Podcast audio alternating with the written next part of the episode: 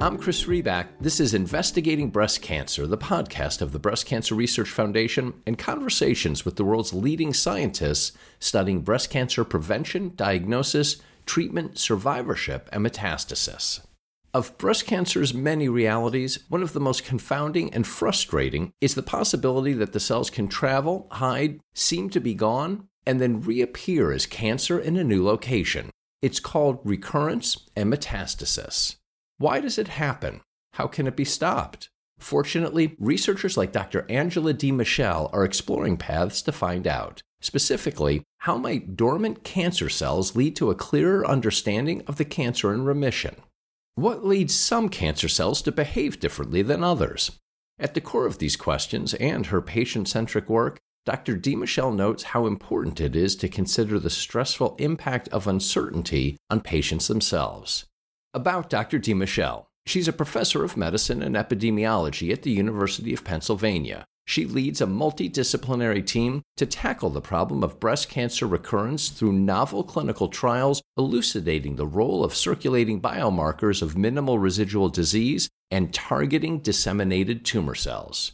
Dr. DeMichele is a member of the NCI Breast Cancer Steering Committee, has authored over 130 publications in high impact journals such as the New England Journal of Medicine and JAMA, has been funded by the National Institutes of Health, National Cancer Institute, Department of Defense, among many others, and has been a BCRF investigator since 2017.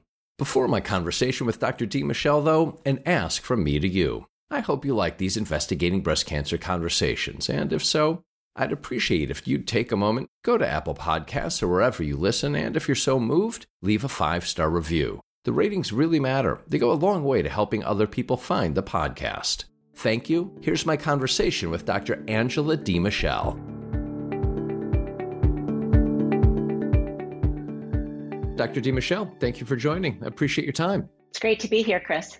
If we could, tell me about you. How did you get into all of this? Was it always science for you growing up? Did you ever believe that no, instead you might say be a soccer star or a, a rock musician? well, as much as I love sports, I'm not very coordinated and I love to sing, but I have a terrible voice. So, you know, it did sort of rule out certain careers. So it defaulted but, um, into medicine. Uh, yeah, yes, I understand. But I actually, no, I actually wanted to be a doctor starting in second grade. I always loved medical shows. For some reason, I just was really drawn to medicine and to being a doctor and being someone's doctor. That just was kind of a job that I always thought would be amazing. And I started volunteering as a candy striper when I was 12 in a hospital, and I just loved being in the hospital. So I came at it mostly in that people part of interacting with people who had medical issues. And when I was a medical resident, I rotated through the oncology ward my second month. And to this day, I can recall the patients in each of the rooms because it had such a big impact on me. And this was, you know, 30 years ago. But to me, cancer patients are just really special. And there's nothing like cancer that really helps you get your priorities in order. And I just found working with cancer patients to be incredibly rewarding. And then I happened to be training when targeted therapies were just coming into their own. And Herceptin was the first drug that I ever studied in a clinical trial. So it was an amazing time scientifically to be coming into the field. So to me, it just is the perfect combination of taking care of people, but also just incredibly interesting, creative. I'm always learning. I love to teach. I feel really, really lucky to have this job. And I love it as much, if not more, than I ever have. Not many people can say that, I think. No, um, and I'm I will just say I am also incredibly grateful to BCRF, who takes chances on research like this that's really early and potentially transformative, but not the way people usually do things. And I think that that is what's going to help us really move the needle. And so the creativity that I love bringing to my work is something that I think BCRF recognizes. And there's not a lot of other groups that will really fund that type of research that I think can be transformative. So we're really grateful to them for the support. Understood. And yes, the ability to fund creativity and exploration, as you're describing, really matters. You realize there's the pertinent question you just raised that I have to ask you. Which medical show? What, what was that? What was all your, of them but, all of know, them medical center is the first one and then yes. st elsewhere of course and of then course. er and now of course it's gray's anatomy i mean it goes on and on i can't help myself i still watch them now with I'm, a little more critical eye right but i'm always sure i'm always. sure and and so you know a little more critical eye on their product and i hope maybe just slightly less drama in your own yes. medical environment That's right. We try to keep it a little cleaner. So, what drew you to focus on recurrence and metastasis? And I know it's the billion dollar question. Why does it occur? Well, I really got into this work after gosh, 10 years of taking care of patients. And we would do a lot of testing to understand their initial diagnosis. We do very extensive therapy with surgery and radiation, chemotherapy sometimes to really get to a point where I can say to a patient, okay, we've gotten rid of all of the cancer that we can see. And they would say, okay, well, and now what do we do? How do I know it worked? And how do I make sure that it's not still there. And I would have to say, well, you know what? We don't really have a way to know whether or not it worked. And we don't really have a way to tell you whether or not it's still there. And, you know, you can only sit in front of these people for so long and feel that helplessness of, gosh, why don't we have these tools to figure out we better do something about this? Because really, this is the thing I think for most patients that I encounter is the most stressful part of this whole thing is I can tell a patient that you have a great prognosis, but unless I can say, I know you're cancer free and here's how I know, every single patient's going to worry about this. Particularly for some kinds of breast cancer, like estrogen receptor positive breast cancers, that risk of the cancer coming back extends for your whole lifetime it's this weight on people's shoulders of like just waiting for is this going to come back? And how do i know that it's not still there that made me want to get involved in this kind of work? And you know i'll say that when i was training 30 years ago, we just didn't have the tools to even start to figure this out. That was really after sort of the heyday where we learned that you could give additional chemotherapy and anti estrogen treatments after you remove the tumor and it would prevent the cancer from coming back, but we didn't really know why. And so only in the last five to 10 years do we now understand the biology and have some tools to help us be able to actually start to think about how to monitor people, how to do more active surveillance, and then ultimately how to intervene if we find any evidence that the cancer is still there. And I want to ask you about that biology, but quickly, the first part of what you were discussing, and that stress. And it's stress, obviously, for the patient. And it's got to be somewhat disconcerting for the doctors, scientists, researchers in your position. You've done the medical work, but there's still that gap of you can't promise the future and you surely want to do more and you surely want to remove all aspects of that stress. I watched a YouTube video of you from 2011. It's exactly what you're saying now. You spoke of the importance of providing not just excellent medical care, but also to provide the emotional support and the practical support needed. And even with all of the advancements over the last decade plus since then, that component of what you do, I imagine, remains the same. It really does. I, you know, I think this is a life changing diagnosis, not just while women and men are going through that initial treatment, but afterwards. And it's been well documented through research that fear of recurrence is the major stressor for breast cancer survivors. And partly that's because we only have watchful waiting to offer people. So a patient will say, Well, how do I know if the cancer's come back? And I'll say, Well, we watch for symptoms. Well, what symptoms, right? Everybody gets a backache, everybody gets headaches. So, how do I know whether or not it's something I should worry about? And some breast cancers can be there and not have symptoms. And yet,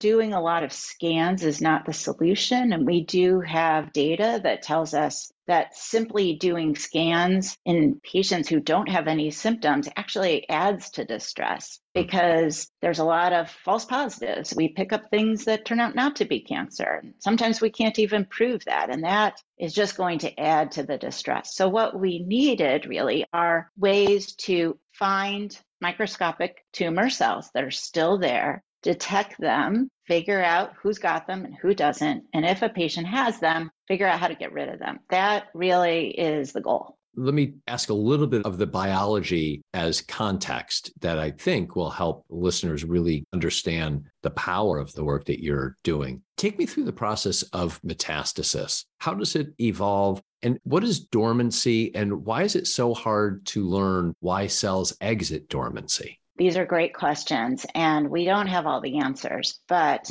we've learned a lot in the last 10 to 15 years about this process. So it turns out that there are only some cells that have the ability to become dormant, which essentially means sleeping. And so these cells are able to escape from the tumor in the breast, travel through the bloodstream, and then ultimately find their way to what we would call a niche or a place that's a welcoming environment. Often that's the bone marrow, but it can be in other places. When the cells arrive in this location, they go to sleep. And I think about it like a bear hibernating for the winter, where it's kind of going in and it's going to sleep and it doesn't need any external energy sources and it's not interacting with anyone in its environment. It's just sitting there. And then it'll wake up when the spring comes. And that's a lot of what we see with these cells. They go into this dormant state, they sort of power down. The cell's not dividing anymore. All of its electrical systems are turned off, can sit in this suspended animation for a period of time. And then something triggers it to wake up, power back up, turn all the systems back on, start dividing again, leave that location, go back into the bloodstream, and travel to another location. So when the cells are in their dormant state, not dividing, we call those disseminated tumor cells or DTCs. When the cells are circulating in the bloodstream, they circulate as circulating tumor cells or CTCs. But we also now have the ability to actually just detect the DNA from those cells. Mm. So you'll hear about a term called circulating tumor DNA or ctDNA. That's the DNA from circulating cells that are dividing, moving their way to another location. So if you think about this black box between when there's a tumor in the breast, you know, you remove that with surgery and a tumor that pops up somewhere else, now you can envision that that black box consists of these cells that have left the breast, traveled to another location, gone to sleep, wake up, travel to that distant location, set up shop, become a metastasis. And is it the going to sleep or the waking up that piques your curiosity the most? Mm, Actually, neither, to be honest. I mean, of course, it's all important, but one of the key things is what allows them to stay asleep, because that's the part that we believe can go on for years. So, certainly, we've seen patients who are diagnosed with their cancer and then it doesn't come back someplace else for years to decades later. Well, those cells were there, but they were sleeping. So if we understood what allows them to stay alive and asleep, we could kill them in their sleep. That gives us a really big window of time in which we can find them and target them because we think that that can be months, years, even decades. It looks like once they power back up and start dividing again, that window may be much shorter. It could only be a year or two or even less between the time that the cell powers back up and the time that it finds its way to the lungs or the liver and starts to form a tumor. So, playing the odds, you kind of like to be targeting the cell at a point where it's spending most of its time in that sleeping state. And so, we're really focused a lot on the processes that enable the cell to do that. So, this marks a good time to segue to your PALAVY trial. It opened only last year. So we know that there's only so much that has occurred since then. But if you would, what is the status? What is the process? What do you hope to learn? So, we are targeting several different features of these disseminated tumor cells. So, I should back up a moment and say that for, gosh, the last 20 years, we've known that if you identify these disseminated tumor cells in the bone marrow, patients who have those cells are more likely to have a metastatic recurrence than patients who don't have the cells. So that tells us that if you find the cells, it impacts a patient's prognosis. What had never really been done was to then try to intervene and see if we could actually do something at the point where we found those cells to prevent a recurrence. And ultimately, what you'd like to be able to do is use the cells as what we call a surrogate marker to say, okay, I know that the presence of these cells is associated with a patient having a metastatic recurrence. So ultimately, what if I can get rid of them all, kill them all off? Will that mean the person doesn't relapse? Well, that's really the question. So we are utilizing actually a fairly simple test to find the cells in the bone marrow. We do this using a small hollow needle that is inserted into the hip bone under just some numbing medicine. So it's done in the outpatient clinic. We take out some of that liquid part of the bone marrow through a series of different techniques where we filter that fluid and enrich for these cells. We then have our pathologist take a look and see if they see any of the cells. If a patient has the cells, then they're eligible to come onto the trial.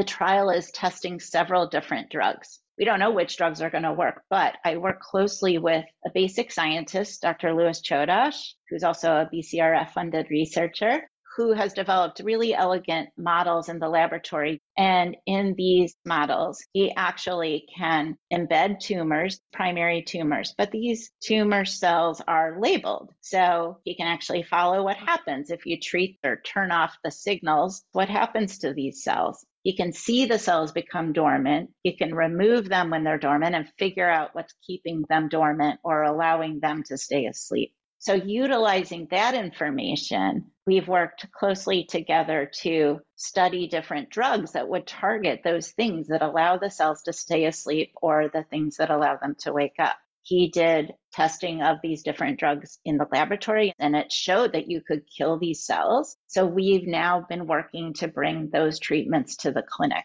So, in the clinical trial, the patients who we find have these disseminated tumor cells may receive one of several different treatments. They target some kind of unusual processes. One is called autophagy, it's how a cell uses its own internal energy sources, just like that bear in the yes uh, in the cave that doesn't like, need yes. any external right and energy. The cell can use its own internal energy. The drug that blocks that, crazy enough, is hydroxychloroquine, which I read uh, that in, in has, researching for this conversation. Yes. I, I saw that. So it turns out hydroxychloroquine was used as a treatment for different infections, used as treatment for inflammatory disease. But really, we all heard about it because it was touted as this treatment for COVID, which of course didn't pan out. But it's a really safe drug. It's been around for a long, long time.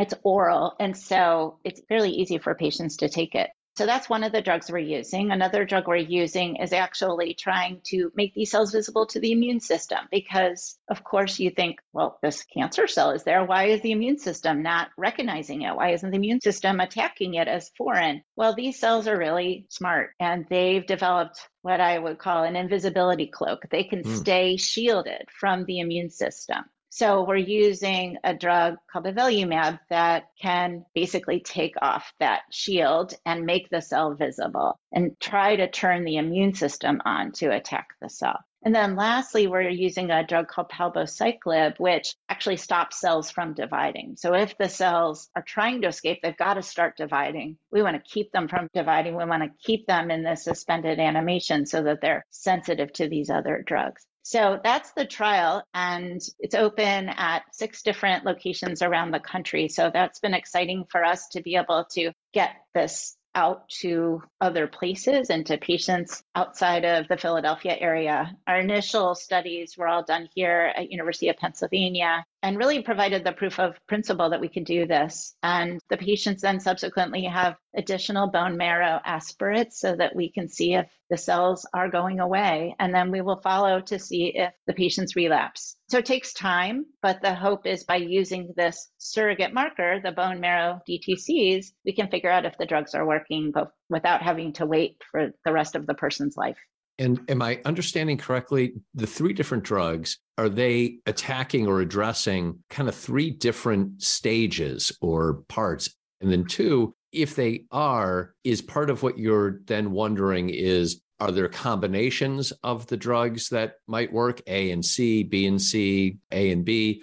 Or are you looking at each drug individually and then going to, in a sense, pick a winner or mm-hmm. say, okay, for people who have these symptoms or these circumstances, use this drug? Am I understanding the approach in the initial case? And then how are you thinking about the three drugs going forward? Yeah, you're absolutely right that this is really considered to be the groundwork that we need to do to understand which drugs are going to work the best and if there are combinations that are better than the single drugs alone. So we are testing the drugs alone, we're testing them in combinations. We also are trying to figure out how long we need to give the drugs. So mm. we do another bone marrow after three months, and then we do another bone marrow after six months because we don't want to have to treat people any longer than they need it, but we want to give it long enough for it to work. And we don't really have a sense in people how long this will take. So this is pretty common when you're really working in a space that's brand new that we kind of have to figure out what's going to be the best approach because the definitive trials that we'll need to do that would really show us whether this could actually become a standard of care will need to be pretty big. They're going to be a big investment. And so a lot of this groundwork is what we do to make sure we've picked the right drugs, the right doses, the right duration, and we have the right biomarker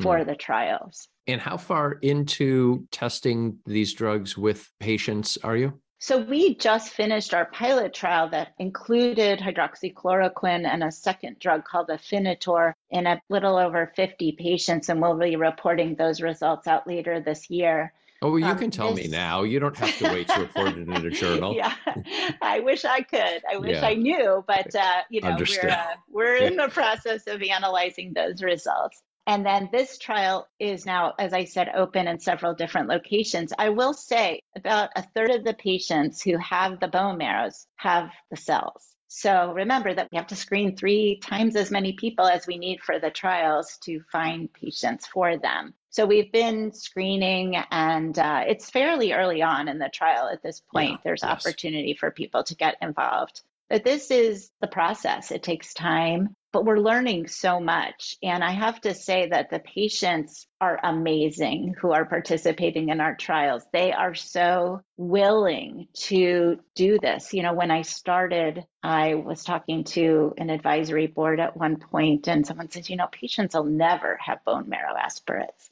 And it turns out that the patients get it. What they were telling me all those years was right. They want to know and they're willing to do this procedure in order to find out. And more than half our patients came from outside of 50 mile radius of our center to get screened. So I think that this is something where patients are real partners with us in this research. They talk about our trials on their Facebook groups because this is something patients really want and need in their lives among the many, many, many things I have learned in having these conversations with people like you, and I've been privileged to have quite a number of them at this point, is do not underestimate for a moment. It's more than a willingness that, that patients, I hear it from so many scientists and researchers like yourself, they want to be part of, and it's bigger than themselves. Sure, you just said they, you know, they want to know, they want to learn about themselves, but eh, I'm sure you're finding the same thing. They're not doing these trials necessarily for themselves. They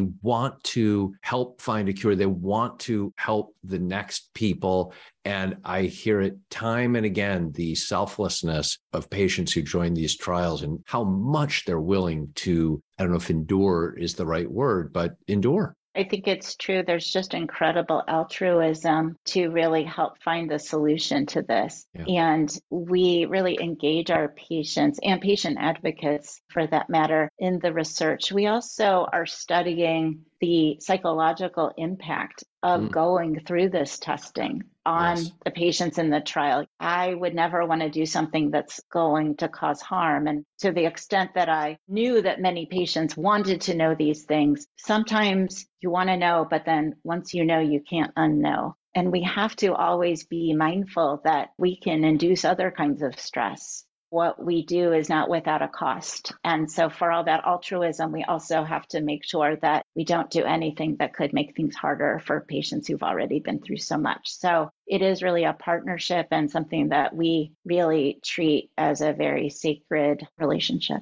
your sensitivity and appreciation for that sacredness comes across in what you're saying. So, what's next, doctor, on this trial? I mean, yeah, everyone's happy for whatever you've done to date, but you know, it's what's next that matters. What do you have on that front? several things. Number one, as I mentioned earlier, there are kind of two parts to this story. There's the sleeping part while the cells are dormant, and there's the awake part when the cells are now back to circulating and dividing and finding their way to a new place. So we can't ignore either compartment or either part of that equation. So we collect a lot of blood from patients who are participating in the trials. We're actually looking at the circulating tumor DNA in these blood samples to see if in the patients who have the sleeper cells, at what point do they also start to show signs that there are cells in the bloodstream? And so trying to really get the whole picture and make sure we're measuring everything that matters is very important. The second thing is that I'm working really closely with Dr. Chodosh on a new test, a test that's much better than the test we have now for the cells, because the test we have right now, while it's been so strongly associated with relapse, it doesn't allow us to interrogate the cells. So we can't do anything to figure out what the targets are on the cells, what flavor, if you will, of cell the person has we'd really like to know that because then if we find multiple treatments that can work, well, then we could actually tailor the person's treatment to the kind of disease that they have, the cells that they have, and be that much better at finding, you know, something that will work for them and also to find new targets. So if we can interrogate the cells, then we can figure out what else are we missing that we could be targeting with our treatments. We're also doing a lot of immune profiling. So when mm. we try to interact with the immune system to target these cells, what happens? And do people who have the cells differ from people who don't have these cells in terms of how their immune system functions? Because maybe part of the problem is some patients' immune system does find these cells and they're never going to relapse because their immune system gets rid of the cells. And maybe other patients have the cells because there's something wrong with how their immune system is functioning. Maybe we could fix that. So I think those are the main things that we're focused on. And also just really honing in on different subtypes of breast cancer and not just right after diagnosis, but even five or 10 years later, trying to find those patients who are still at risk. So a lot of work to do. I'll be busy for a while.